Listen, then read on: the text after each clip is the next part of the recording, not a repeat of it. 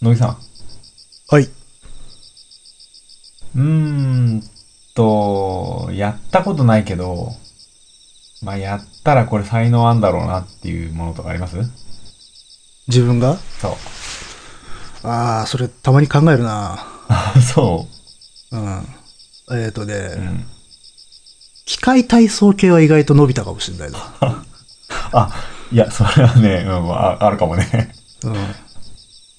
あの、あのそうね、た一緒に体育やってたからわかるけど、うん。そうね、球技とかさ、そういうなんか物を扱ったやつよりさ、うん。あれだよね、回るとか走るとか飛ぶとかそういうやつ。そうそうそう。 あの、原始人間のね動きっていうのか え確かに、確かに得意だったよね。な。うん。体も結構柔らい。かいよね。柔らかかった。むしろだから、道具使うスポーツは人よりも、人一倍下手だったん だけど。そう。身一つだとね、結構得意だったかな。そうだよね。その印象はね、あるある。うんまあ、中学の時とかも、体操部の先生とかに入れとかは言われてたからね。ああ、そう。うん。そうそう。そうね。きその、なんかさ、ポテンシャル、身体能力を加味して一緒に、あの、球技やると、おいおいおい、みたいな、使い切れてないぞ、みたいいや、やっぱ ね、全然違うもんなんだと思うよ。な。ね、違うもんだからね。う俺逆だからね。なんか、道具とかボールとかあった方がいいからさ、これは。うん。でも、なんか世の中的にやっぱ道具使うスポーツの方がアピールできるよね。そうかないや、だって普通に授業とかでサッカーとかさ、うん。まあ、野球とかバスケとかやってる方がまああ、目立まあ目立つじゃんん。うん、確かにそうか。 あ、あいつ幅跳びすごい飛ぶなとかつってもモテないでしょ。 でも、ほら、足速いのはやっぱいいじゃん。まあ足はね、そうだけど、うん。マラソンとか。あ、持久力どうだったっけあ、持久力ない。持久力そんなだよね、確かに。完全体が多分側近寄りになって るね。あなんか持て余してる感あるんだよな、 筋肉だを。だから、すごく、なんつうの、すごいジャンル絞ったところで多分特化してたんだと思います。でも全然興味ないわけですよ。やろうとか思わないわうけん。うですん。よ。ねそこにロマン感じますよね。 なんかね、あの、全然一回もやったことないけど、俺絶対ゴルフうまいよとかさ、 そうそうそうそう。言う人いるよね。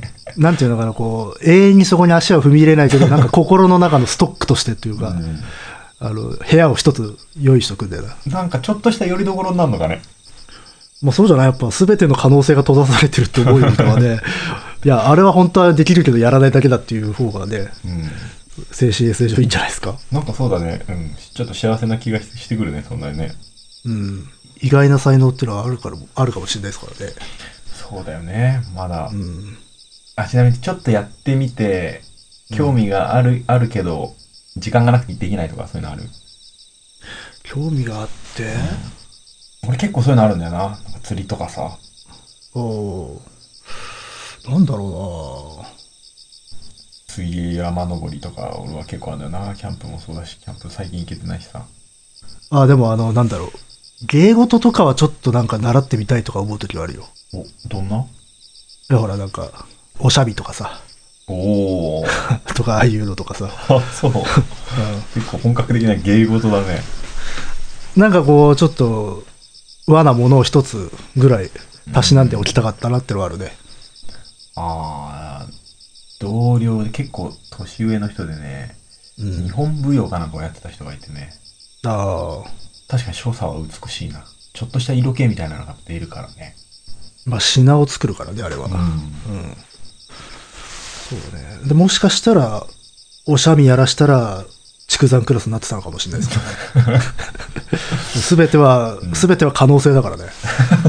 そうですね、残しておくっていうねいいね、え永遠の保留っていうのかな。 そうね可能性を少しずつな潰していくからいくことになるからないろいろなことを手つけるってことはすり減っていくからな。うん年を重ねるごと、いろいろ手を出すごとにうん、だから、絶対にやらないものを残しておくといいですよね。そうねとどめておくっていうね、頭の中そうにあ、あれ、あれもしかしたらすげえことになってたかもな。 いいね精神衛生上いいわな そうそうそう。もしかしたらだって、ね、なんか、ノーベル賞取れたかもしれないわけじゃないですか。うんそうですよ本当本当そうだよねそうそうそうそう。あるジャンルにおいてね。あるジャンルにおいてね確かに。なるほど。うん。あと意外なことが得意だったりっていうことは現実的にあるけどね。なんかそういうのああるあるで。僕は仕事でたまにあるよ、それ。あ、本当あの、だから、映像関係とかのお仕事だけど、うん。デザイン系とかで、うん。人に褒められるところとかが、全然自分の興味のないないとこだったりするよ。うーん。だからこういうのうまいですよねとか、こういうのいつもいいですよねって言われるのが全く自分が得意だと思ってないところだったりしますよ。うんうん。あ、でも、乃木さんのデザインはね、結構いい、いいいいよね。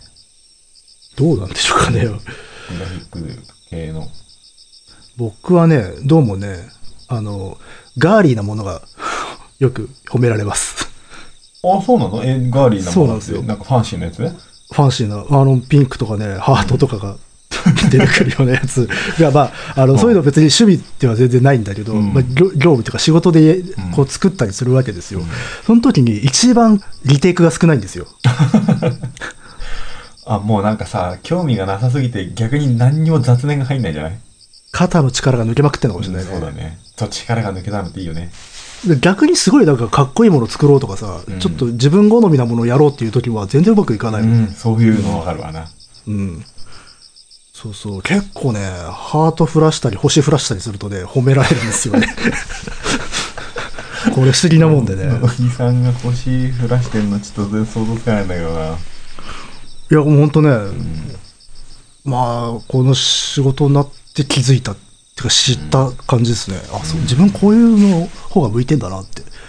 でも全くそっちに行こうと思わないわけだよね。思わないし、別に今でも好きじゃないし、 な、なんなら別にね、内容としてはやりたくないかったりするんだけど、でも、まあ、やるとそこそこは評価してもらえたりすることは多いかなっていう。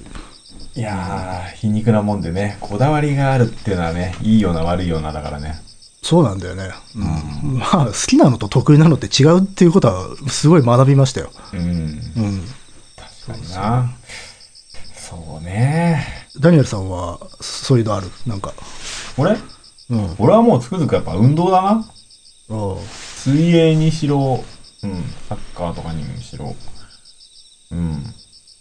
水泳とかはね、結構あれですよ。後から入ってごぼう抜きでしたからね。自分で言うのもあれですけど。水泳得意なイメージは、特にないの知らないわ。うん。もうあれだからね、サッカーやり始めて途中でやめちゃったからさ、ああ。そう、うん、中学ぐらいか。中学入る前も。ちなみにね、僕は水泳は全然得意じゃないんだけどね、うしぶきがすごいみたい よ。ん。 それ下手くそってことだよ。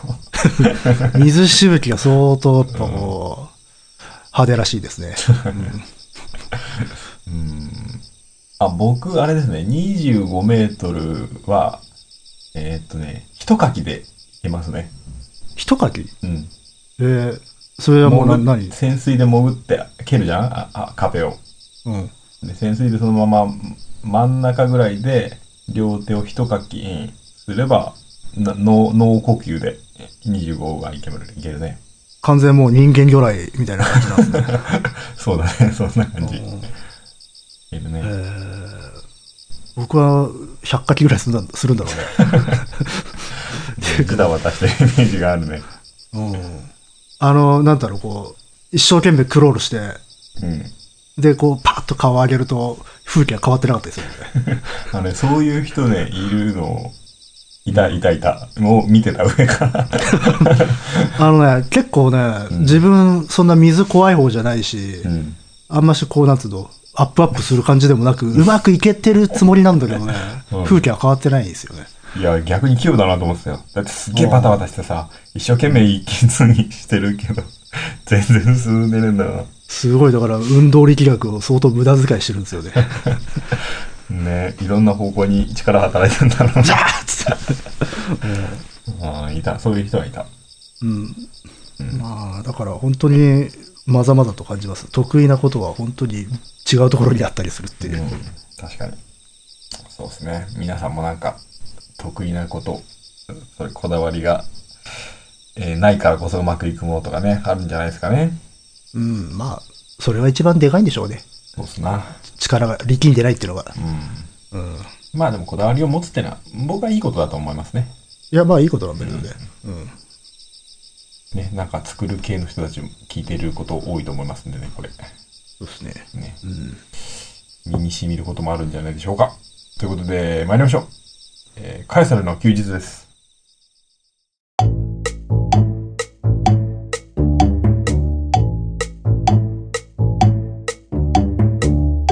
えーこの番組は私がガターにいるとクリエイターの乃木がサイコロを振って才能目のお題に沿ったトークをしていくトーク番組となっております。はい。えーと、令和発表されましたね。令和。うん。決ま令り和ました、ね令和なのね。令和。うんうん。令和。うん。発音としては。あ、いや、発音は、なんか、どっちでもいいっぽいのかな、あれあ。そうなんだまあこれこれから決まっていくだろうねうんみんなが言うことによってうん。まあ、しあと、接続する言葉によっても変わるだろうしうん、ね。そうだねうん。じゃあ僕らは昭和平成令和と3つをまたぐこそうなんですよね。とになりますな意外な感じするね。三つまたぐって。なんか、うんなんかあんまり二つぐらいで終わんのかなと思って。ね なんとなくそんな感じで生きてたよねうん。でもまあ確かにで、平成もう30年以上経ってますからね。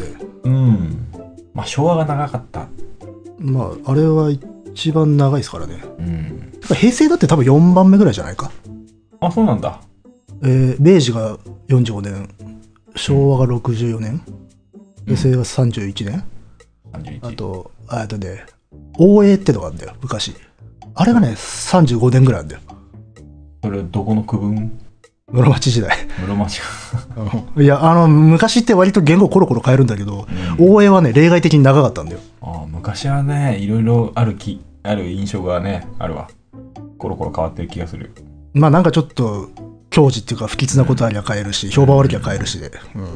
1年とか2年とかで変えちゃうからね。そうそれ見てもう覚える気は一切なくしたんだけどね200、200何十個とかあるからね、あれ。うんそうかそうかまあ、だからそう平成が意外と長かったんだよ、意そん外なにも感じしてないんだけどね、うん、まあ平成に変わった時はもうね僕らは物心ついてますからねそうだねうんなんとなく覚えてるけどねなんかね平成生まれっていう人たちがいるじゃんうん でもね平成生まれよりも我々の方が平成生まれ感強いでそうだね僕ら昭和の終わりぐらいに生まれてるんで、ん平成のこう立ち上がりを見てるんだよねうんうんうんあの幼少期にそうそう,、だねだからそういう意味で平成生まれは 僕らっていうことなんでうん逆にじゃあ俺らは昭和に関しては言えないってことだね昭和はやっぱちょっとギリギリ昭和の風景ってだってまあ昭和はちょっとな、昭和天皇ギリで覚えてるぐらいだもん。うんでもさ短い期間だったけど昭和天皇の印象ってものすごい強かったよねが、まあなんか、まあちょっと不敬な言い方だけど、異形な感じがありましたよ。ちっちゃい頃。うんあったね何者かっていうのは知識があんまりないから、よく分かってないんだけれども、ただ異様な大人が一人いるなっていう。異様、まあ異様な扱いをされている大人が一人いるっていう認知の仕方をしてたな、当時。 そんそんでその扱いに耐えうるだけのなんかあったよねまとっているものがまあそうで、あの、明らかにちょっとこう、我々とは違う生き方をしてきた人なんだなっていうことは、幼心にも分かりましたよ。うん。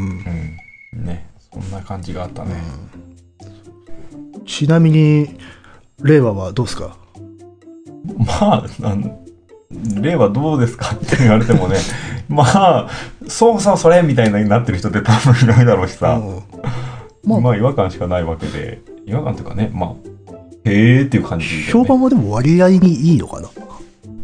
なんか、うん、まあねまあ、評判も何もない感じにするけどねまあ、あの、ほら、政治的にすごく喜ぶ人と、は反対っていうか、ちょっと腐す人とがいるじゃないですか、左右で。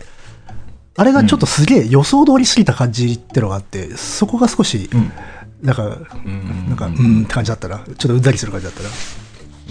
そうかどうせこういう理由で、お互いまたこう結果するんだろうなっていう感じではあったんで。うんまあどうしたって、多分何にしたってね、そういうこと、そうなりますからあねそう。何したってね、うんでもなんとなく なんかさ当たっても何にもなんないしさ、当たるわけもないんだけどなんとなく予想とかしちゃうのってなんでだろうねあれねいや、まあ まあまあ。こういう感じで来るかなとかさ、何行、ほら、昭和 S で平成 H だから、うんそれと被ることはないだろうなとかさ、うんまあでも、なんでしょうか。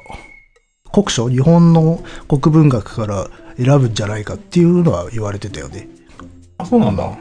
俺はもうてっきりあれ、毎回必ず中国のから選ぶのかと思った、監視から。まあいや、今まではそういう。今回初めてよ。初めてだけ、なんかもう、それなんつうの、決まりなのかなと思ってた。ああまあね、決まりみたいなもんだったんだけど。うんうん。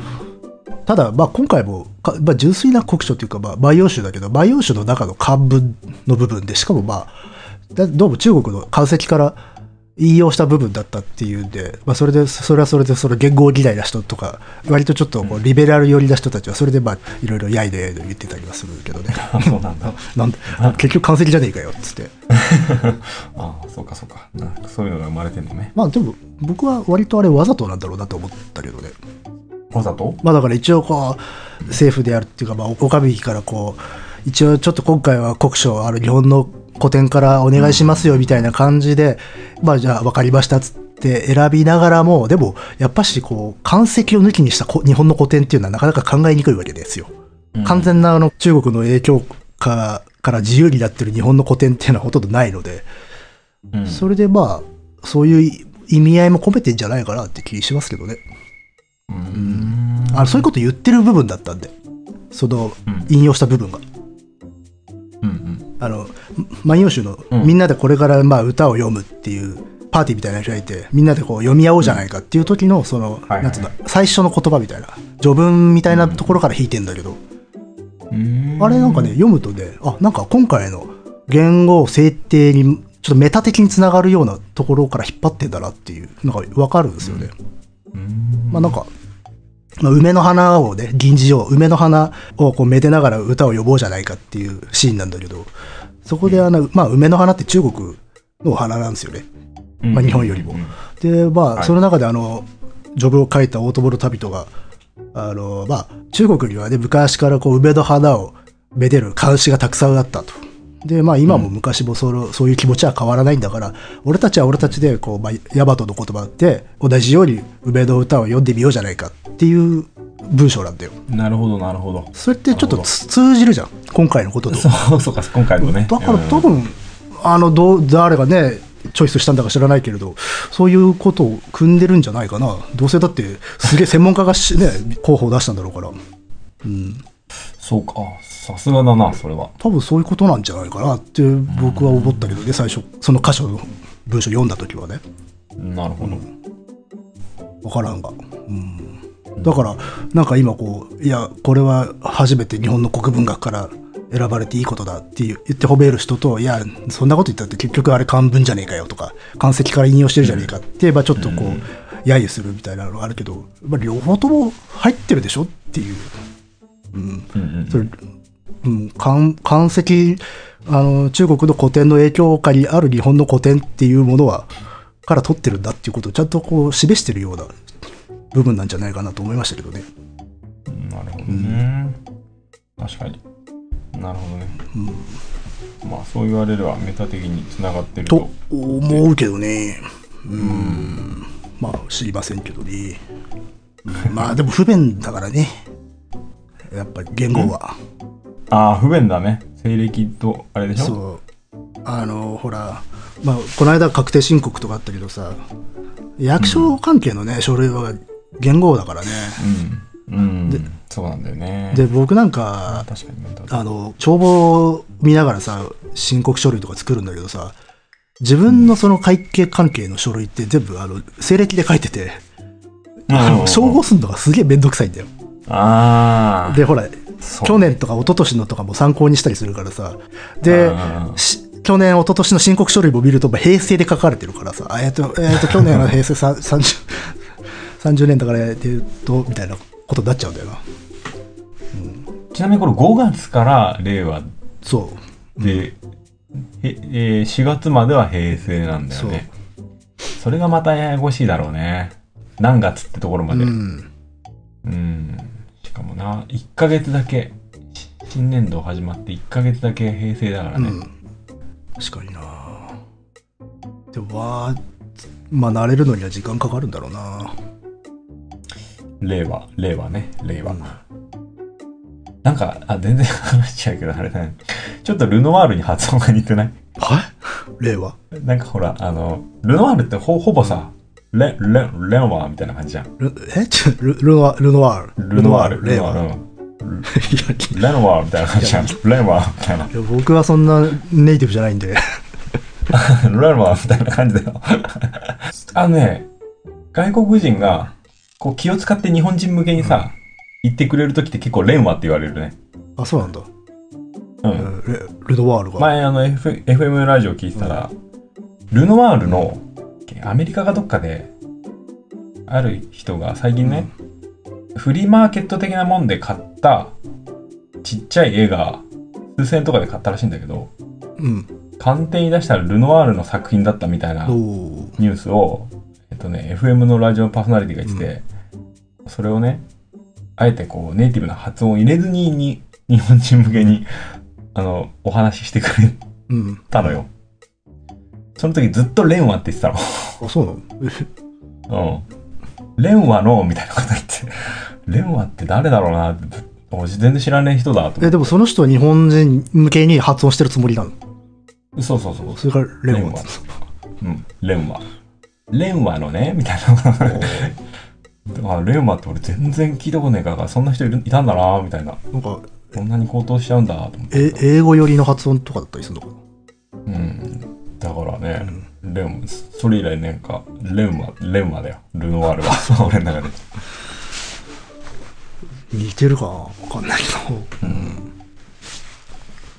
そうそうそんなあそういえばそんな話あったんだよあのフリマで買った作品が実はルノワールのでえーっとものすごい何百万にもなったんだけど、その作品を買った人の弟だかなんだかが、いや、それフリマで買ったやつじゃなくて、おばあちゃんが書いたやつだみたいなことを言い始めて、ええちょうん弟がそう、えっとね、買った人が確か女の人だったのよ。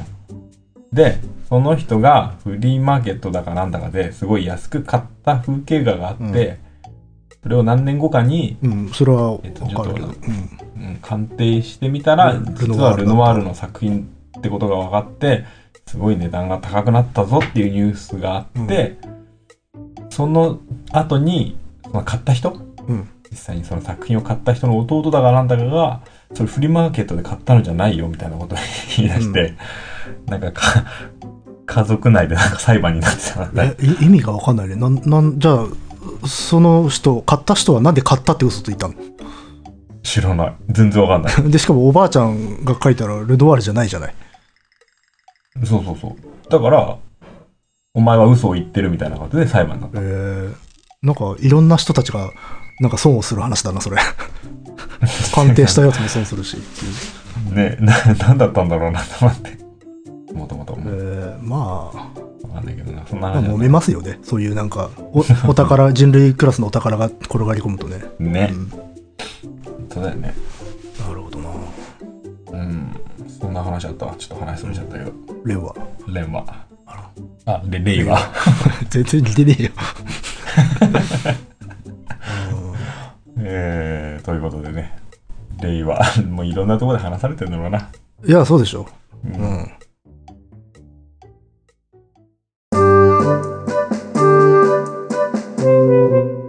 え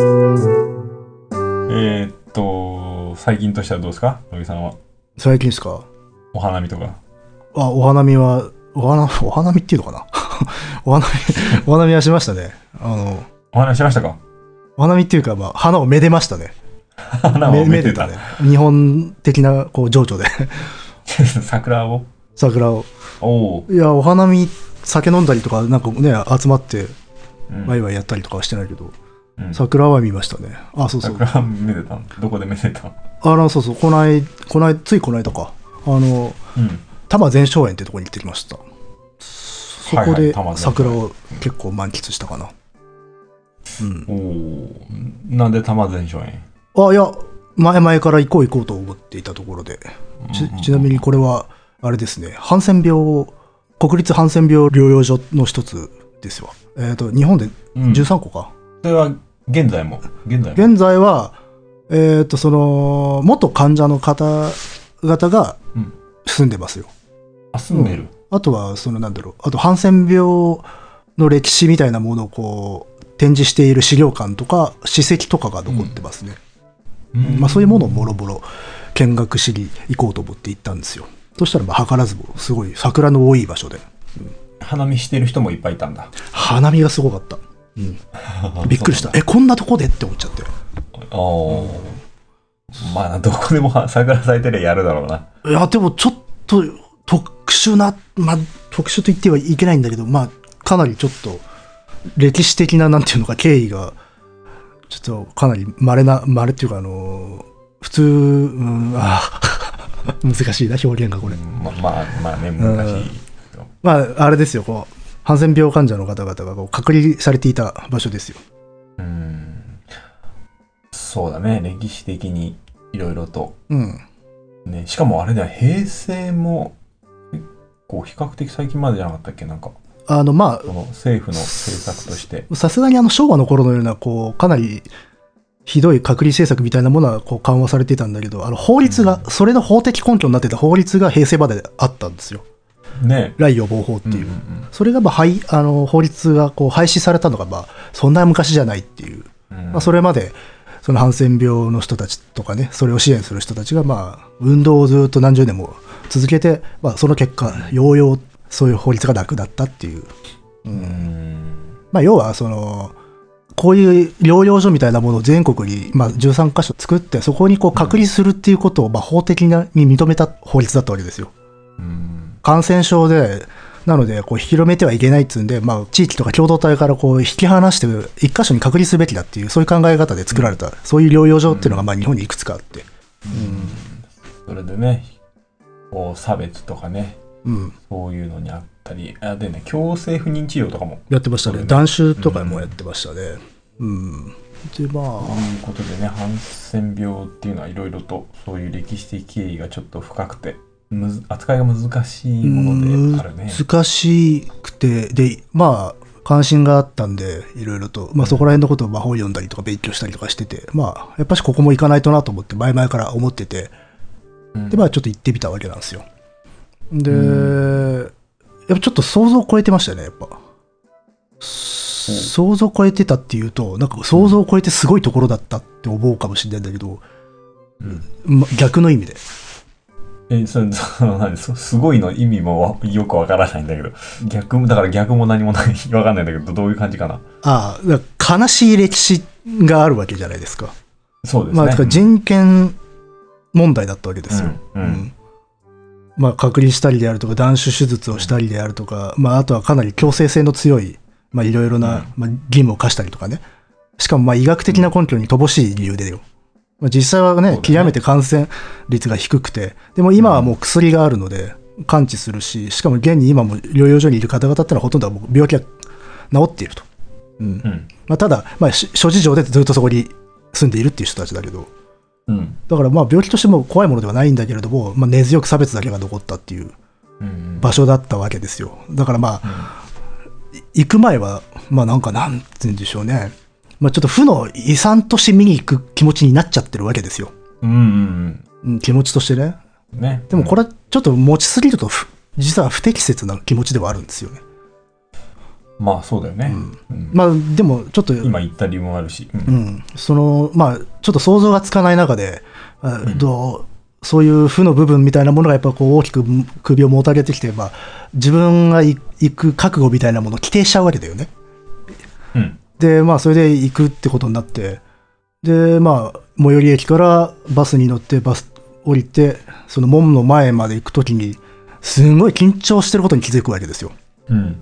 その前までは全然してなかったうん。それこそ僕は史跡巡りなんかが好きですから、そう、うんはっきり言ってそういう気持ちが半分ぐらいで言ってるわけですよね。でも、門近づくに従ってどんどん緊張してくるんだよ。あれって思って、うんなんで緊張してんだろうと思っちゃって。うんうん。それであ、いや、でもやっぱしそういう場所だから、ちょっと自分でもちょっとビビっちゃってるんだなっていうのがあって、うんまあ、それはしょうがないかなって思ったり、あるいはでもまあ、でも過度にそういうことを考えてもいけないよなっていうふうにも思ったり、まあ今はでも人が住んでること知ってますから、う。うんん、で行って緊張しながら、まあ、門入ったらさもうね、なんだろう。解放してるのか、何なのかがよくわからないんですよ。っていうのは、開けてるってことそうそうそう。あの、もう、うん。実際解放していて、あの、全然隔離なんかもされていないし、閉鎖もされていない。で、ん地域住民の人たちがもう余裕で通ってくる。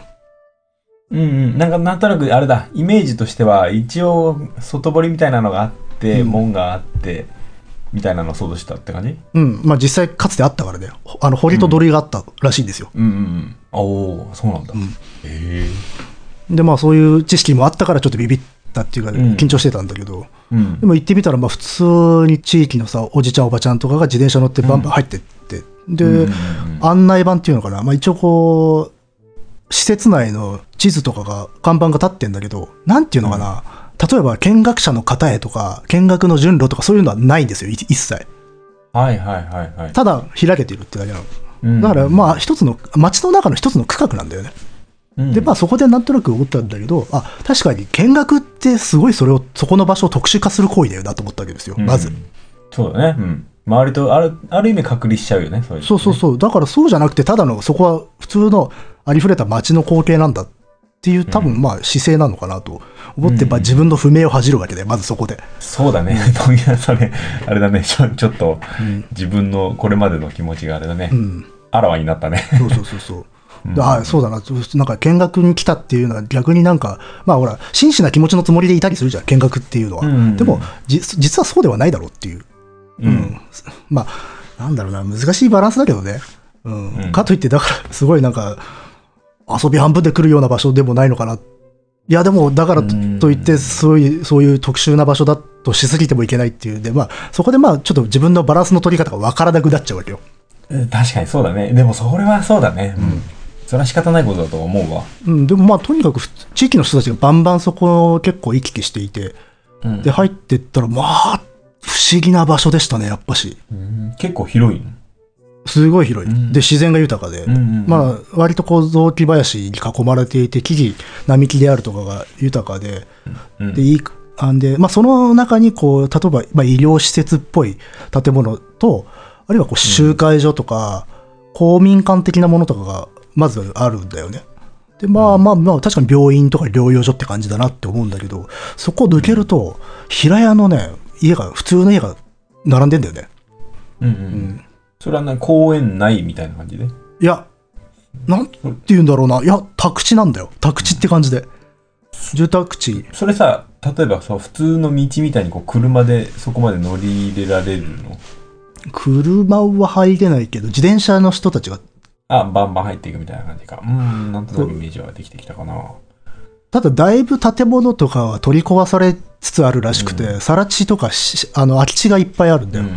でもその中に、あの、ポツポツとこう平屋のね、うん。家が並んでいて、そこにまあ普通に生活をされている方々がいると。うんうんで洗濯物干したりとか、うまあ、談笑談笑なんか普通に笑ってる声とかするし、あと何より驚いたのは公園が結構あるんだけど子供たちがいっぱいいるのねうんうん地域の子供たちが普通に遊び回ってて、で普通のねなんだろう我々が住んでいるようなね住宅街よりもはるかに子供たちがよく外で遊んでるっていう場所うん。うーで、ん。うんじゃ、じゃあ全体が、うん、大きい公園みたいな感じではない。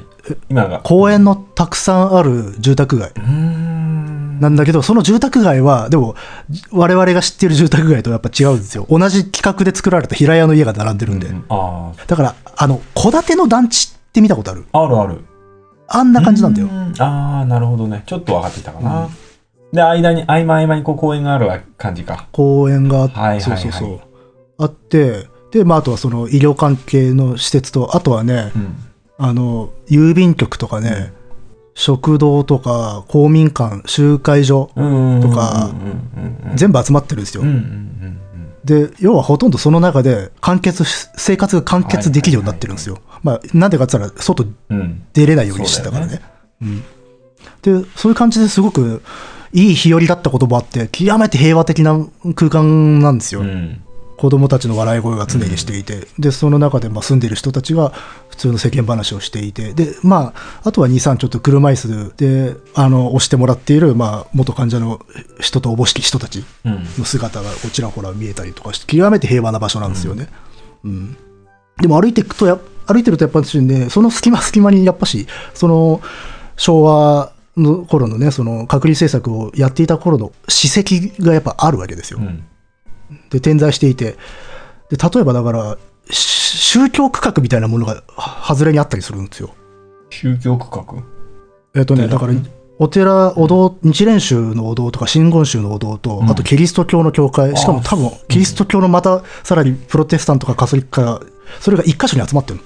なるほどそう全部入れとかないとねそうそうそうう。んいろんな信仰の方がいるんで、で、それが一箇所に集まってるから、うん教会の向かいにお寺があるんですよ。お寺っていうかまあはいはいはい、おてまあ、お寺というほどではないんだけど、まあ、お堂とか集会所みたいなものが、うそういうのが密集してる区域があったりとかんするし、あとは元学校跡とかうんうんが公園になっていたりとか、っていう、そういうものがこう、点在している。あとは神社もあるね。じゃあまあ本当に自治区としてそこの中で完結できるんだねそそこが生活圏、生存圏だったっていう、そういう面影が随所にある。で、そこと、その今のこう穏やかな営みっていうのが、生活が併存してるんですよ。うんで、しかもそこには外部もある。子供たちは外の子たちなんだよ。えちなみにその今の今もそのさお寺とかそういうのは機能してんの、えーっと、ちょっと人気があまりなかったので、あまり普段から人は集まってないのかもしれないけど、いまあ、いざっていう時は使うんじゃないですかね。すまあ、実際に住んでる方もいるし、あとは、あの、後でちょっと触れるかもしれないけど、まあ、納骨堂っていうか、もあるのでね、うんその、あの、葬送も完結してるんですよ。うんお葬式とか。そこで亡くなる方が必ずいるもんねそうそうそう。で、かつては生涯そこから出れなかったので、うんうんっていうものをこうがあって、まあ、もちろんそういうとこを見て回れるようにその史跡としてあの案内板みたいなものがあるんですよう。んでそ結構なんだろうこれはっていうのもあるわけですよ。うん例えばいきなり、あのー土を持ったちっちゃい丘みたいなうん塚みたいなものがあるのよ、うんうん小山みたいなさ。でそこだけまあちょっと仕切られていて明らかにそこは保存されている佇まいなんで、うんまあ、寄ってみたらやっぱし案内板があって、うんそれはあのそこので療養所にいた患者の人たちがうんあの作業で作った山なんだよねうんそれはあの堀を掘った土を持って作った山なんだそうで、おーなるほどねまあ、要はあの逃げられないように堀で囲ってたんでねうんお城だったわけですよ内側に向けてのはいはいそれですその人たちが掘ったのそうあの基本的にえ運営に関わる作業をあの自分たちでやっていたのでああなんかどんな感じなんだろうな全く違う意味での掘りだもんなそうそうそうでその堀を掘ってまあ持ったでまさにだから我々が好きなお城ってそうやのね土塁とかってそうやって作るんですよ、かき上げっつってね、うん堀を掘ってあ余った土を持って土塁とかを作ったりするんだけど、うんまあ、その理屈で小山を作ったんだけどその小山で何してたかっつったらそこの小山がその施設の中では一番高いところだったらそうで、うんうんそこからしか外が見えなかったんだっていうんですよね。だからまあ当時はそこの山に上がって外に思いを馳せる患者の人たちが多かったっていううんうん話がまああるわけですよ。うんうんでその隣で子供たちがさ普通にこうサッカーしたりと かうんなんか DS みたいなのやったりとかしてるんですよ。うん、でそこでちょっとだんだんあれってなってきちゃうわけですようん僕は。あの混乱してくんの。うんだからさっきあの門入る時緊張してたって言ってたじゃないですか、緊張はなくなったんですよ。うん緊張はなくなった代わりに、用意していた感情はい うんそうねうんあってあるじゃないですか。うんあるねうんある事象であるとか、あるね、風景を目の当たりにしたときに、まあ、こう来たらこう自分は返すだろうなっていう、ある種の準備をするものじゃないですか。はいはいはいそれはいろんな時ありますからねありますよね映画見る時でもうん。だからまあ、ぼうん僕としてはやっぱこう、すごい、やっぱしこう、過去のそういう負の遺産、まあ、ふふまあ、トータルでふっと言ってしまったら負なんですけど、の遺産があって、そういうものを目の当たりにしたときに、ある種のショックを受けるだろうと。うんあのショック準備感動準備ですよねうんうんモードになっていたのに、うんそこには圧倒的な平和があったんですよ。そこをなんていうかもっともっとこう大きな何かで包まれるような感じだねそうそう。で、もちろんその平和っていうのは、あれですよ、外面的なものですよ。うん決してそこにいる人たちが全て問題がクリアされていて、もうそこには何も悲しみがないからとかっていう意味ではなくて、んまず一面、 あの風景として温かいものがあったと。うんそれ単純に日和も良かった。子供たちがいっぱいいた。遊んでる人がいっぱいいた。お花見をしに来てる近所の人たちがたくさんいる。うんっていう、そういう空間ってことで。うんうんうんはいはいまあ、とにかくそこでちょっと揺さぶられちゃって、あれっつって、準備していたものとは違う空間がそこで広がっていて、うん自分はどういう情動を返したらいいのかっていうことが分からなくなっちゃったんですよ。うんで、悲しくないんですよ。うん。一応悲しみの準備をしてきたのに。そうそうそう、まあ、すごく陳腐なことですよ、うん陳腐な感情を用意してしまったんですよ、うん自分としては。うん。でそれ、そこにまず自分でこう不明というか、恥じるわけだよね。そうだよね。自分、己の陳腐さに恥じる、ん。全然ちょっと違うってなっちゃうわけですよ。それでね、まあ、まあ、でも、これがリアルっていうもんだよな、みたいな感じで納得しようと思いながら、こう、歩いていろんなもの見てって、で、これちょっとね、これもね、しあんまり喋りたくない話なんですけどね、 恥ずかしくて。はいはいはいあのー子供の声とか、あの、どこか遠くで遊んでいる大人たちの声とか、まあ、いろんな音が聞こえてきて、で、その中であの洗濯物干しちゃったんですよ。シーツかなんかをね。うん。でそれがちょっとこう、日に当たって光光ってるわけですよ。うん。それ見てたら、あ、なんかすっげえ、あの、全然悲しくないのに泣いちゃったんですよ。 おー気持ち気持ち悪い話ですけどね。歩きながら。うんまあかんあかん、あかんあかんってなって。うんうんうんうん。なるほどね。まあ、感動するのっていろんな感情があるけど、なかなかいうまく表せないね。うんだからなんかバグだよね、これ。あそうあの、感情のバグみたいなのが起きて、わけは分かんなくなってるんですよ。ねえ男がね、泣きながら歩いてて気持ち悪いじゃないです気持か。ち悪いよな。うんでも普通の人たち、みんな普通に過ごしてる場所だから。うんだし、あと、ちょっと、それ嫌じゃん。何嫌じゃんって。いや、いいじそゃん、の、受け入れりゃいいじゃん、その感情を。なんかそれ自己陶酔じゃないですか、やっぱ。え、いや、そんなことないよ。そうかな。いうん。や、受け入僕れはる、受け入れる、その感情に酔いしれるとかじゃなくてさ。いや、なんかそ、その瞬間、やっぱり、なんだ、これわけわかんねえなと思ったと同時に、うんなんか自分は、またさらに、陳腐が自分を引きずり込もうとしてるんじゃないかと思っちゃったわけですよ。ほうほうほう。うんだから、わけがわからなくてバグっちゃってるんで、とりあえずお前なんか心打たれとけみたいなモードになっちゃってんじゃねえのか、俺はってなっちゃったわけですよ。いや、いいと思いますけどね。うんそれでもう、ちょっとこう、はいはいあうんなんかこう、あー、目かいいみたいな感じで、こう、歩いて、味らしい。神神社までこう、もぞもぞしながら歩いてった、うんちょうどいい、あの、いい、いいところに、あの、人のいない神社がうんあありましたね、行って、それで、それでもすげえヒックヒック言ってんすよ。花粉がとか言ってよ。おいおい、どうしたんだよと思いながら うさ。ん。それで、その、まあ、神社までたどり着いたらば、その神社っていうのは、まあ、そこの縁の、あの、療養所の人たちが作った、うん自分たちで作った神社なんだけどさ、はいそこでちょっとこう、一心地つくつくまでまあ落ち着いて、まあ、割とシラフに戻って、またこう、散策するんだけど、うんまあ、だから多分、単純に言ってバグだったんだと思うんですよ。ほうほうん。いややっぱ人間って意外とすごくシステマティックな感じの動きしますから、ある程度その場,、場にふさわしいさ、振る舞いをするんですよ。う。まあ、てか、準備しとくもんだからね。そうそうそう。うんで、それがことごとく外れたっていうか、うんことごとく自分が想定していたっていうか、プログラムしていたものとは違う事象っていうものが目の前に広がっていたので、それで処理が追いつかなくなった。で、でもどうしましょうみたいな感じになっちゃったんでしょうね。いやいやいやいや、もうちょっとその感情にちょっと向き合ってほしかったな。いやいや、向き合ったよ。いやいやいや。ああ、もうちょっと、うん、いいよいいよ。続けよう。うん。いや、まあね、シーツ見てただけだからうね。ん。うん。まあでもその、案外そういうもんなんだろうね。うん。実はその他にもいろいろと考えさせられるようなものっての見ていくんだけど、やっぱし一番来たのはね、普通に歩いててシーツ見た時だから。うんうん。だから多分、だからそういう、多分歴史として捉えてるわけだよ。うん。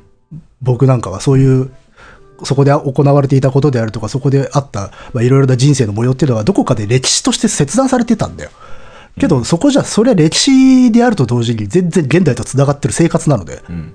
だって当事者の方が今でもそこにいるいるという、現実が存在するんで、そこの、実は歴史じゃないんだっていうか、継続しているんだっていうことを受け入れてない状態で言ってるからそうなってるのかなとは思いましたけどうんうね。ん。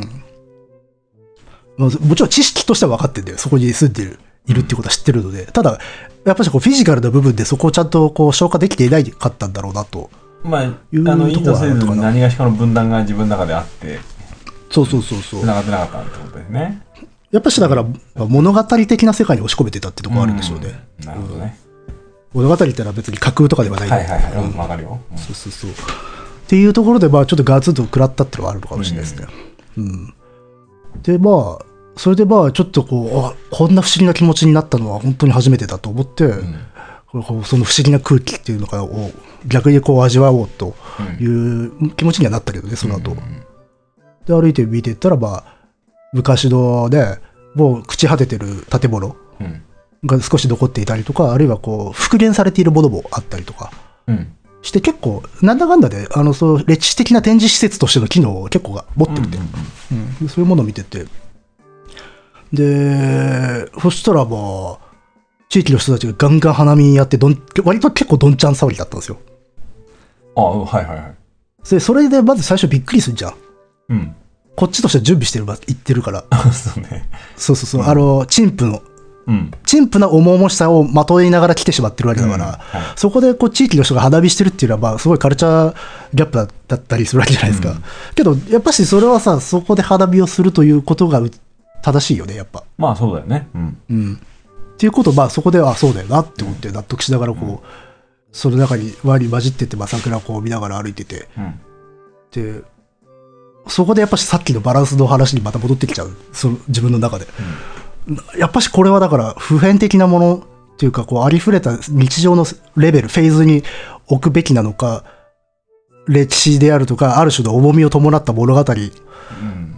そこの距離感うをん。通るためには自分はどうこれを考えたらいいんだろうって思いながら花火をしてましたうんまあ普通に、普段通りに花見をするってことは、そこの歴史をこう特化しない、ある種のこう、物語に押し込めなくて、そこう地ならしとか平均化していくような役割を持っているし。う持っているからでおそらくそれを期待されているから解放されているわけで、うんでも、かといってそこであんまり普通にしすぎてそこの記憶が忘れ去られるのもっていうことっていうそうそうそうそうそこの距離っていうかバランスの取り方うをんどう取っていいのかっていうのがどねそれマジでわかんなくなっちゃってってさあ、それほど昔のことじゃないから今の時期なおさらそうかもねこの時期っていうのはね、そうそうそうそう。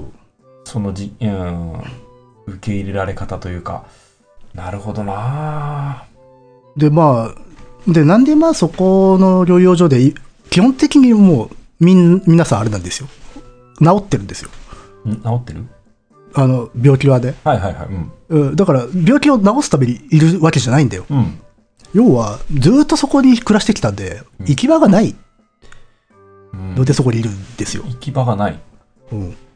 あまーあだからよ自分自要は分の歴史はそこにあるからそれ以外行く必要はないってこといや、帰る場所がないからあですよ。あ、うん、そう帰る場所とか、うん、まあだから、そう、きょ距離からも、まあ、基本的には見放されて、もう帰ってこないでほしいという人もいたし、あるいはまあ、それこそそこでもう半世紀も生きてきてきてるんで、そこがまあ自分の、まあそうだよね、うん、生きてきた場所だから、たとえ悲しい思い出があろうとも、まあ、そこは離れられないという人もいるし、あるいは社会復帰をしようとしても、もう自分を受け入れてくれる社会がまだそこにはなかった。だから結局自分はここに留まって、この中で生きていくしかないんだっていうふうに決められた人もいる。うんでまあそそれぞれいろいろな理由はあるにせよまあもう病気は克服されている社会法律も変わった社会もまあそういう啓蒙活動みたいなものがあるじゃあそこでみんな皆さんどうぞ自由に出て行って大丈夫ですよっつって出ていけるかっつったらそんなことはないっていうことなんだよなうんでまあ差別っていうのはわまだありますしね割と2000年代になってもじあの事件になったりとかしますから、うんうん、だからそこから出てない人たちがいるっていうのもまあ現実ですからそうだね社会的法律的じゃなくてもう意識がそこにしかなくなってしまうとかさうん、あとまあ物理的にもう帰る場所がないっていう人もいるし、それってでもさ一応なんかこう嫌なら出ていくことはできるわけじゃないうん、そうです。実際はねうんだけどさ、もう意識的にそ気持ちが外に向かなかったりとかさあ、いや、えっ、と、もっとシビアな理由で、やっぱし社会が受け入れてくれないからですよ。あそうなのかなうん。そういうことで結局うまく回らずに、そこにいるしかない、まあそこにいざるを得ないっていう。うん。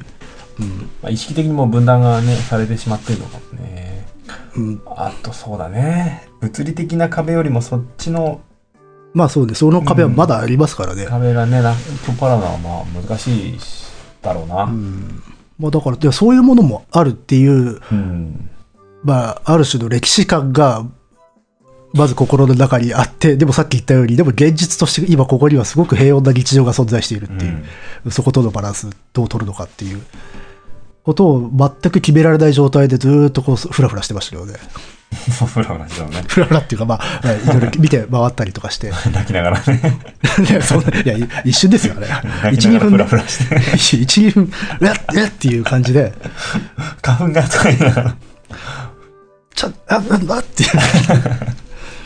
まあ、でもそう。で、まあ見て回って、そういう、いろいろな跡地とかも見て、うん。で、納骨堂なんてのもね、ありましたから、うん。納骨堂で、まあ、ちょっとお参りしに行って、はいまあ、だから、まあ、郷里とかねじ、自分の地元ですら埋葬されなかった人たちなんでね。うんで、あと、そのそばに、尊厳回復の日っていう日がありましてね、お建てられてるのね。うん。ちっちゃい日音があって源。回復。あうんあのーあれなんですよね。かつてその病気あのを研究するためにあの標本にされた胎児あ。がはいいましてね、それをまあこう供養していると日なんですよ。うん、で要はまあ強制的な堕胎とかねうん。あるいは断種が行われていてでそういう胎児も、まあ、そういうふうにい医学標標本にされていたっていう、でまあそういう子たちを弔うためのあの供養するためのまあ日なんですよ。うん。まあ供養すると同時にまあ反省するっていうか。うん。あまあ、そういうことは今後二度とあってはならないという、まあ、そういう自戒を込めて作られた日っていうのがあったりとかするわけですよ。うん。まあ、そういうものをに手を合わせてね、それで、そこから少しちょっと散策気分で歩いていくと、やっぱしこう、どこまで行っても暖かい日日が注いでね、子供たちの声がしてくるんですよね。うんうん。すごい場所だなと思っちゃって。そうか。すごいっていうのかもわからないしねっていう。もうまあ、不思議というしかない。うん。うん。でもまあ、すごく来てよかったなと思いましたけどね、もう、その時は。うん。うん。なるほどな。そういう歴史。な比較的さ、その、うん。近い歴史じゃないですか。まあ、まあ下手したらまだ継続中。そうだね。と言え継る続中だね。うん。うん。そうそう。近い歴史とか言っちゃいけない。継続中って言った方がいいな。うん。うん。だから、なおさらな、そうだな。でも、うん、なんかね、いいいいなって思いましたね。いいいいなっていうのは、あの、また来るだろうなと思いましたね。あ、そええ。なんかえいなんなんて言ったらいいいいとこだとかう。いっていうわかるよ。いうのもあれだしいいっていうのはあの、いろんな意味ででしょいいそうってそうな、そうななんていうのこかれねグッドとかじゃなくて。さっきからね、何一つ、あの、適合する言葉が見つからないですうよ。ん、それででも形容すすごるい、時うん、大事なことなんだけど、そこをやっぱり表現するな、野木さんの。そう。これはだからね、これはもう一つの課題だと思いましたけどいねや、。それ、だから大事なことだと思いますよ。野木さん、ほら、小説書くじゃないですか。えー僕いやはうん思いましたよさっき先ほどからそのその言葉に言い表せない感情をみたいなことはずっと思ってましたけどね、今まあ、だからね、門入った時から、まず特殊化してはいけないかもしれないって、まず覚え始めて。では、特殊とは何かってなってしまって、じゃあ、ここは何なんだって。だって、ここは極めて固有性の高いというか、独特なし施設であることはまず間違いないわけですよ。うん。と際立って独特なんですよ。はいこの日本の中では。けど、そこには今すごく不変不変があると。うんと同時に、その極めて独特な風土っていうのは、極めて普遍的な差別っていう心から生まれ、あうんの誕生してしまった場所ではあるんだよ。うんだからな、なんつうの、すべての得点が交錯してる場所なんだよ。あの、極めて特殊なものっていうのは、極めて普遍的なところから生まれてくるんだっていう、あの、思いが僕の中にはああるんですよ。ん例えば、差別されるっていうのは、とてつもない悲劇じゃないですか。はいうん、あってはいけないことなんですよ。でも、差別って極めて普遍的に存在するじゃないですか。うんまあ、そこらにいる人たちの日常的な何気ない言葉からさ、の延長線上にこういう場所があったりするわけですよ。うんここの空間が存在しているっていう。で、かたや子供たちが遊んでいる無邪気な声であるとか、花見をして酒飲んで上機嫌な大人たちが歌を歌ってる声とか、そういう普遍普遍もあるわけですよ。うんうん。それも等しく普遍なんだよ。はいうん。で、そこにどういう違いがあるのかうんっていうと、極めてボーダーが難しい中に、そこの普遍がいろいろ交錯した結果、極めて独特な空間が生まれてる、そこが。うんそして極めて悲劇的な場所ででもあると。うんそこのね、つなんていうのかな、飛躍というものをね、フィジカルで感じちゃうわけですよ。そうすると処理ができなくなるっていうか、うん。だからそれを言語で説明ができるのかっていう思いに駆られてしまいましたよね。うーんいや、そこはもう、佐々木さんに、 僕はどうしようもないんで。うん、そうだね。でも、普遍、た、例えば悲しい場所っていうのもちょっと無責任じゃないですか。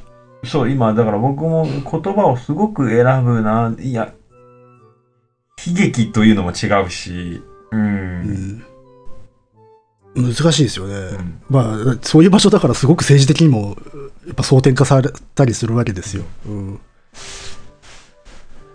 だからね、社会正義的な部分とかっていうのは一旦は置いといたとして、自分の中の、なんつうのかな、心情とかぶ文学であるとかそういう部分においてすら処理ができないものなんだから、それを人々が建設的な話し合いの中ですごく合理的に考えることができるんだろうかとかでいろいろ考えちゃいましたよね。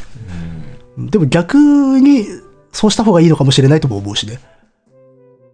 そうした方が、ん何やっぱしこう、あらゆる干渉をなるべく捨てていくうん。方がいいんじゃないかとも思ったりもするしね、逆にね。うん、いや、干渉っていうのは歴史的に見るとそれはなくなるんですよ。合理的、合理すしか残らないから。でも今、野木さんは今を生きてるわけだから、干渉を、なるほどね。うん。を捨てずには語れないよ。語れないですね。干渉ですからね。うん。うん。まあだからさっきちょっと変なおかしなことになった時に、まあ自己陶酔じゃないかっつって自分の中ですごい嫌悪感があったわけですよう。ん。うん。それはだから自分のそういう反応を干渉だと言って切り捨てたいわけね。そう、だからそれはやっちゃダメだと思うよ、今は。うん。それは、あれだよ、何年後かにすればいいじゃないですか。うん。うん。歴史の中に干渉とか感情はなかなか介入することはできないけど、今だからこそ。まあね、うん確かに。っていうまあだから、感じいしますね一個人としての振る舞いですよね。うん。まあそこにおいては許していただくしかないね。そうだね。うん一個人としてこはね。うの、んのこの僕という一個人が、まあ、そこで何か右往左往してしまう、ジタバタしてしまうということには、まあこう、容赦願いたいってとこだね。うんそうですね。ただそこでまあそこう外側の世界で何かアウトプットするであるとか何かこうそれについて語るってなった時はまあ干渉だけじゃダメだっていうことは分かってはいるけどねまあ、ってい作う家と歴史家の違いみたいな感じかな。まあそういうとこあるかもしれないですよね。うん、あででそれとまあ今言ったのはその施設内の話をずっとしてたんだけど、はいはいうんあのハンセン病ハンセン病資料館っていうのがあうんの併設されていて、そこはあの、もうちゃんといわゆる歴史をうんうんうんうん。あの、まあ、学べるように展示物が展示されているっていうところなんですけど、そこも、あの、行った方がいいですよ。あ、なるほどな。そこはちゃんとしっかりと学びができるということですね。そうですよ。無料で。うん。うん。あの、まあ、だから、隔離政策が始まった時の、まあ、状況、うん。どういう、施設内はどういう環境だったのかとか、うんどういう法律で、あの、法的根拠でこういうことが行われたのかとか、あるいはどういう方法で、こあの、人々がここに集めてこられたのかとか、うん。まあ、そこら辺の評価ってすごく難しいんですよ。あーやっぱし、あの展示の仕方についてかなりこう、色を唱えてる人っていますからね。あとは今のその施設のあり方も、やっぱしちょっと批判的に捉えてる言説っていうのは結構見ますので、まあいろんなかスタンスの人たちがいろんな考え方を持ってる場所なんだけど、まあただ、勉強にはなるので、うん。行ってみたらいいかなと思いますし。そうね、行かずには何とも言えないね、そこに。う。うんん、行かずに知らずには。そうね。うん。そうか、そうか。とね、今、この時節とこの年代でしか味わえないものってあるし、うん、これが歴史になる前に見ておくっていうのは大事だと思うね。うん。うん。まあ、僕はやっぱしあれなんだよな。どっちかっつったら歴史的な興味から言ってはいるわけですよね。ぼそもそもはね。はいはい。そもそもはそうだよね。中世史のお勉強の流れの中でこう、ここに来ようと思ってたんでね。あの、ほら、昔から、あの、いわゆる、ライと呼ばれていた時代から、まあ、差別されていた人たちなので、まあ、そういう人たちの、まあ、お勉強なんかをしてますから、うん。あの趣趣味でね。ううんんそうそう、そういう流れで、まあ、当然のことながらそれは現代まで続いてるわけだから、まあ、見聞を広める必要はあるなと。うん。うん。うん。なるほどね。そうねなんか、あれみたいで、こないだあれやってたみたいで。何砂の器あーあ、砂の器ってあれだよね。ハンセン病のえーオリジナルはね、ドラマ版でなんかやられたんだっけドラマ版はもうね、その設定ないんですよ。あ、そうなのドラマ版見てないんだけど。ドラマ版っていくつかあるんだけど、うど確かほとんどないはずよ、その設定。だな中井くんやってたっけ中居君がをやってて、なんかこの間もドラマ化されてて、それ本当つい先週とか先々週とかにやってたらしいですよ。後で知ったんだけど。あ、そうなんだ。で、タイムラインとか見てたら、やっぱし、ハンセン病の設定はなくなってるねっていう話をしてて、うん。現代の設定にしで描くのは難しいよう。ん。うんそうだね。うん。だからまあちょっと致し方ねえんじゃねえかなっていう部分はあるんだけど、じゃあそれだったら別にドラマ化しなくてもよくねえとは思うんだけどうんうんね。うんそうだよね。 じゃあ、じゃあドラマ化しな 無理にすることはないよね。うん。そうか、そうなかのでまあ、まあ、くしくも、あ、やってたんだなっていう。うん。そうね。あ、ちなみに、この、多摩前哨園は、は早尾さんが、宮崎駿さんがうん、だいぶ支援してるみたいですね。なんかさ、あの人ってそういう、なんだっけ、他にもなんかあってね。あん、あれは結核か。風立ちぬの方。ああ、そうね。なんかそういう病気とか、そういうの割と取り上げたりするよね。でも多分、ここの影響がでかいんじゃないかなう。ん。こあた確かに、もののけ姫を多分作るために来たとかいうのが多分きっかけなんだと思うんだけど。たたらいや、ほら、タタラバの中に、あの、いわゆるライ、かつてライと呼ばれていた人たちが出てくるじゃないですか。はい包帯巻いてる。うん。あれはだから中世の絵巻物に現れる人たちなわけですよ。うんでまあ差別されてたわけですうよ。んうん。でまあそれを多分だ中世のアウトサイダーたちを出すとなるとか当然のことながら触れないわけにいかないので多分それをまあ勉強するためにここの施設を訪れたんでしょうね。まあそれで心打たれたのかな。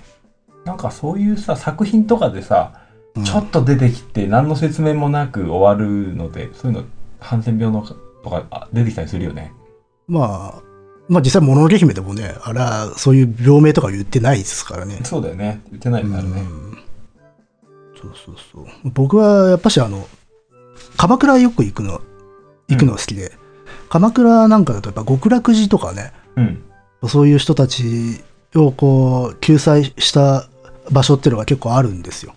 うんあの、当時はあの極楽寺とかあの立宗とかね、はいあるいはこれ遊行寺の寺宗っていう宗派のお坊さんたちが、まあその来の人たちを救済するっていう活動してたんで、うんまあそういうのを通して、まあ、割と関心があったっていうのはありますよね。そうかそうか、うんなるほどねで他日本にな13箇所あるっつったっけ今まあ、各地方に一つあるみたいな感じかな、あとは民間でもいくつかあったみたいで、うんまあ、それこそ日蓮宗のお坊さんなんかでもそういう療養所を作ってた人がいるしねうんみ身延に作ってた人がいるし、うんまあだからやっぱ宗教者がねそその救済活動してきたっていうのは大きいですねうんやっぱし日本においてまたお寺もやっていたしうんあとはねやっぱ大きいのはキリスト教のあの宣教師とかはいはいあの修道女たちが日本の国内においてもそういう施設を作ってば旧来活動っていうのはしてたってうんういうんのはありますわな。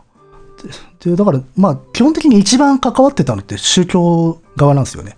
うんうん、特に日本の仏教史だとやっぱしその最大寺流立宗あの永尊とか認証っていうそういうお坊さんたちがそういう人たちをこう救済してたんだけどそれの評価もやっぱしいまだにこうなんていうのかな議論の種というか、うん、社会福福祉の目線から見たらうんすごくなんていうのかな先進的なわけですよ。うんあのね、あの時代ですよ鎌倉時代とかにああいう人たちを無視あの無視の精神というかうん慈善活動として救済していたっていううんあんな簡単に人殺したりとか、そこらで死体が落ちてるような時代ですよ。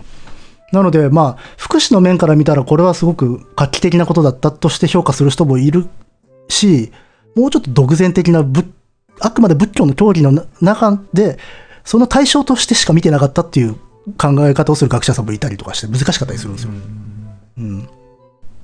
まあ、まあ結果救えてるならいいいいいいような気がするけどねそこはえっ、とね、難しいのは、救済、そういう人たちを救済するときの活動の仕方として一番難しいのは、うん救済をされているから、より差別が助長されるってこともあったりするわけですよ。はあはあは例えば中世の頃に、しあの、ああいう病気を総称して合病と言ったわけですよ。あはあうん要はあの前世で何かを悪いことをしたんあはいではい仏罰が下ったんだ、人の5の5ね。そうそうっていう解釈をしたんうだ、ん。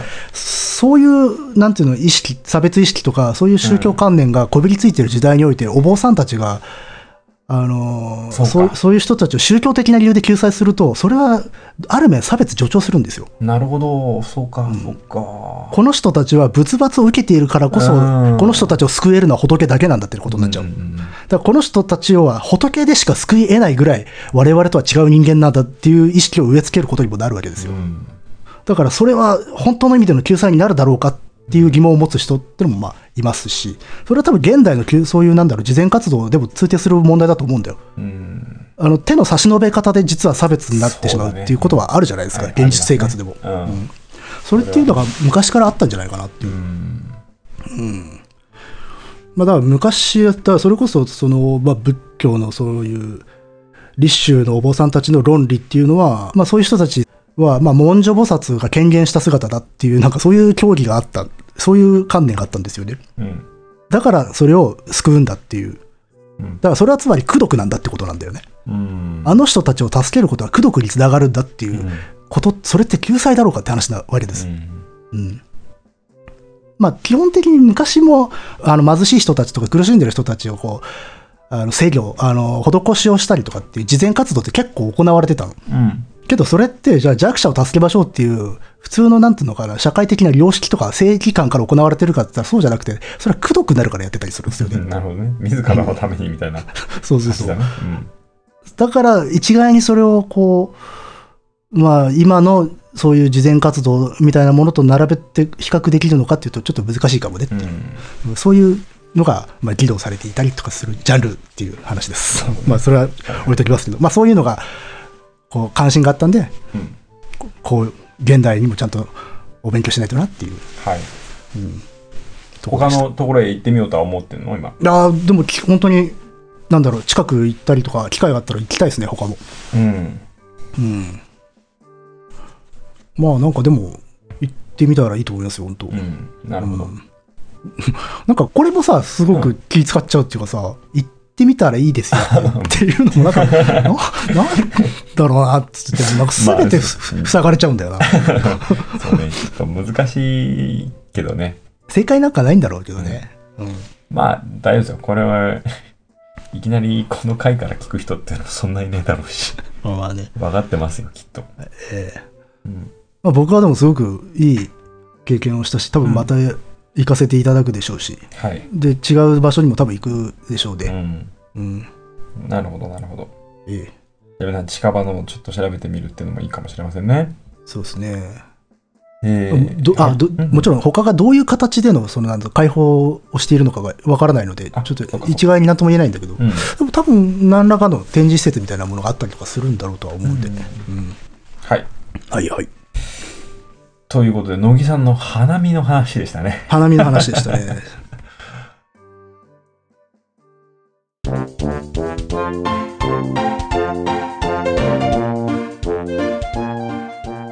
えーっと今日もうサイコロまあ今日はもう振らないですけ どえーっとねちょっと大変なミスをしましてあれですね、メールが来てたんですおよあいや、逆に最後メールで締めるっていうのはいいと思 いますよ。ちょっそとうね自分今わけわかんなくなってるんで。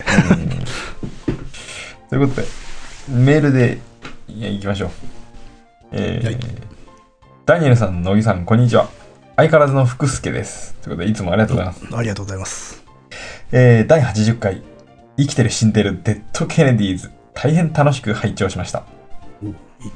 冒頭で乃木さんがおっしゃっていたようにリスナーを選ぶお題であったにもかかわらずかかわらずリクエストに答えていただきありがとうございましたリクエストした張本人が言うのもなんですがデッド・ケネディーズだけで1回分を収録するのは難しいかなと密かに案じていたのですがさすがはカエサルの休日全くの杞憂でしたね特にパフォーマンスとして味っているうちに当の本人が感化されて本気になってしまうというお話はとても刺さりました恋人役として共演した役者さん同士が結婚するというえなんだか卑近卑近なだっけこれあ近い、あ近いそうそうそうう、ん、癒やしく近い。うん、癒やしく近いって何てう。言うのかなんひきん卑近でいいんだよねうん。んな「で」から始まってマスメディアで取り上げられた言葉かっこ例えばタコツボ化などかっこ閉じに、うんえー時代の精神が迎合してしまうといったマクロな例でも例まで本当にそういったある種の自情自爆って多い気がしますうんそれから透明で光っていてカチャカチャ言う MD のお話いや懐かしかったですこれから MD の時代になるのかと、えー当時デジタルサウンドに移行しつつあったザ・マッドカプセルマーケットの MD を購入したことを思い出しました懐かしいねふさわしいね。うん、本当だね。今にして思えば、私が購入した最、購入した最初にして最後のセル MD だったなぁ。てんてんてん。ああ、セル MD ってのはあったんだな。買わなかったわ。俺も買わなかった、それは。えー最後に才能目が不足しているとのことですので、証拠りもなくまたリスナーさんを選ぶリスナーあテーマかもしれませんが、デッサン、かっこクロッキー、ドローイング、かっこ閉じをテーマにお話ししていただけたら嬉しいです。いいじゃないですか、それ。まるまる1回分というのではなく軽く取り上げていただけるだけでもダニエルさんや乃木さんのデッサンというものを制作の中でどのように生き位置づけておられるのかとても興味がありますので何卒よろしくご検討くださいませそれでは次回の配信も楽しみにしていますごきげんようということでいつもありがとうございますありがとうございます。いえいえいやいやいやマッドカプセルマーケットとか懐かしいねグッドガールだっけもう覚えてないよここまで俺はね、ハマらなかったけど、周りのみんな聞いてたよね。で、俺もなんか借りて聞い、ちょっと聞いたりはしたけど。でも流行ったのはちょっと爽やかになってからだよね。そうそうそうそうそ昔ちょっと違ったからう。うね。ん。割とうん。ゴリゴリな感じではあったよね。うんそうそう。デッド・ケネディーズで1回分いけたのかなまあ、つってもなんか話がそこからまあ、広がってはいたんで、っ うん。ていう、多分そそんな感じですよね。そうだね。うん。えー、またなんかお題をね、デッサンということで。おお、んこれは全然いいじゃ、いいお題じゃないですか。でも、修作という感じでもいいかね。乃木さんのほら、映像とかさ。だからね、そういう幅を広くしたの。いや、いや、でもだってクロッキーなんて単語が出てきちゃってるんですかね、これはもう。これだと俺じゃ、俺の方だけでもになっちゃうじゃない。いやいや、わかんないよ。僕だってすごいデッサンには何か一回、一回にあるかもしれないよ。ない、ないけどさ。なんかさ、ほら、うん。えっ、と、絵描くときってほら、デッサンとかクロッキーとかさ、うん。言うじゃん。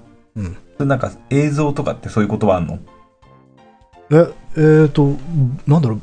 あー、まあ、コンテはありますよ。よ。コンテコとンか。テか。うん。えあ、の、うん絵で描きゃ絵コンテだし、映像でコンテ作ったりもするけど、まあそういうのは V コンテ言ったりするね。うん、V コン。うん。おうまあ V、ビデオコンテってことなのかな。うんなので、まあデッサン的なものっていうのはありますよ、作業としてうん。うんそこら辺は結構あれだねならではの部分かもしれないね業業種の、そうだね。うん、必ずなんかあるだろうからな、前段階の何かが。プリプロダクションって結構そこのジャンルの本質を結構表すじゃないですか、あ、そうですね。確かに。うんなのでそういう意味でのデッサンの話だったらまああるかもしれないですねこっちにも、うんデモテみたいなね。まあ、それもデッサンだしね、うんデッサンとかスケッチとかうね、ん。いますしねいいですね。なるほど。それで、じゃあ、ちょっと入れておきましょう。じゃあ素描ってことでまあ、なんでもいいっすよ。素描ね。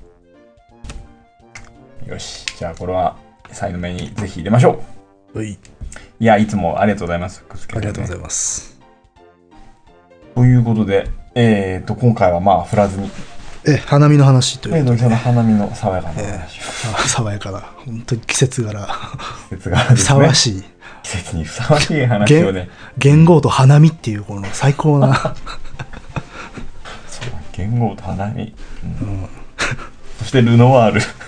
元号花見ルノワールドすごいですよこれ、いいですね。うんこれはタイトルに入れますかいやタイトル花見ですよあ ?OK。うんじゃいやあの自然をかなりめでたのは確かです、うんうんうん菜の花をあんなにこうめでたのは初めてです僕は、いだ大丈夫滲んでなかったやだいやあのああちょっとひ最後に一つだけ言っとくと、ようやく僕は植物の意義を認めました何何どういうこと あこういう時に植物ってそこにいるんやなって思いまし今た。ま では、今までは何だった今まではもう僕はもう、なんていうのコンクリートでしたよ。すべてが。すべての世界はコンクリートに見えてましたから。ああ、そっか。じゃあ、初めて色彩が加わったんだ色彩が加わり、そこに息吹があり、そこにささやかな命があったなっていう感じですね。えわかりました。えはい。えじゃあ、皆さんも、ね、残り少ない春を なんか死んじゃうみたいだな。やめてください。えーっと、一応ね、えーこの辺で終わりにしましょう。はいはい。はい。じゃあそれではまた。はい。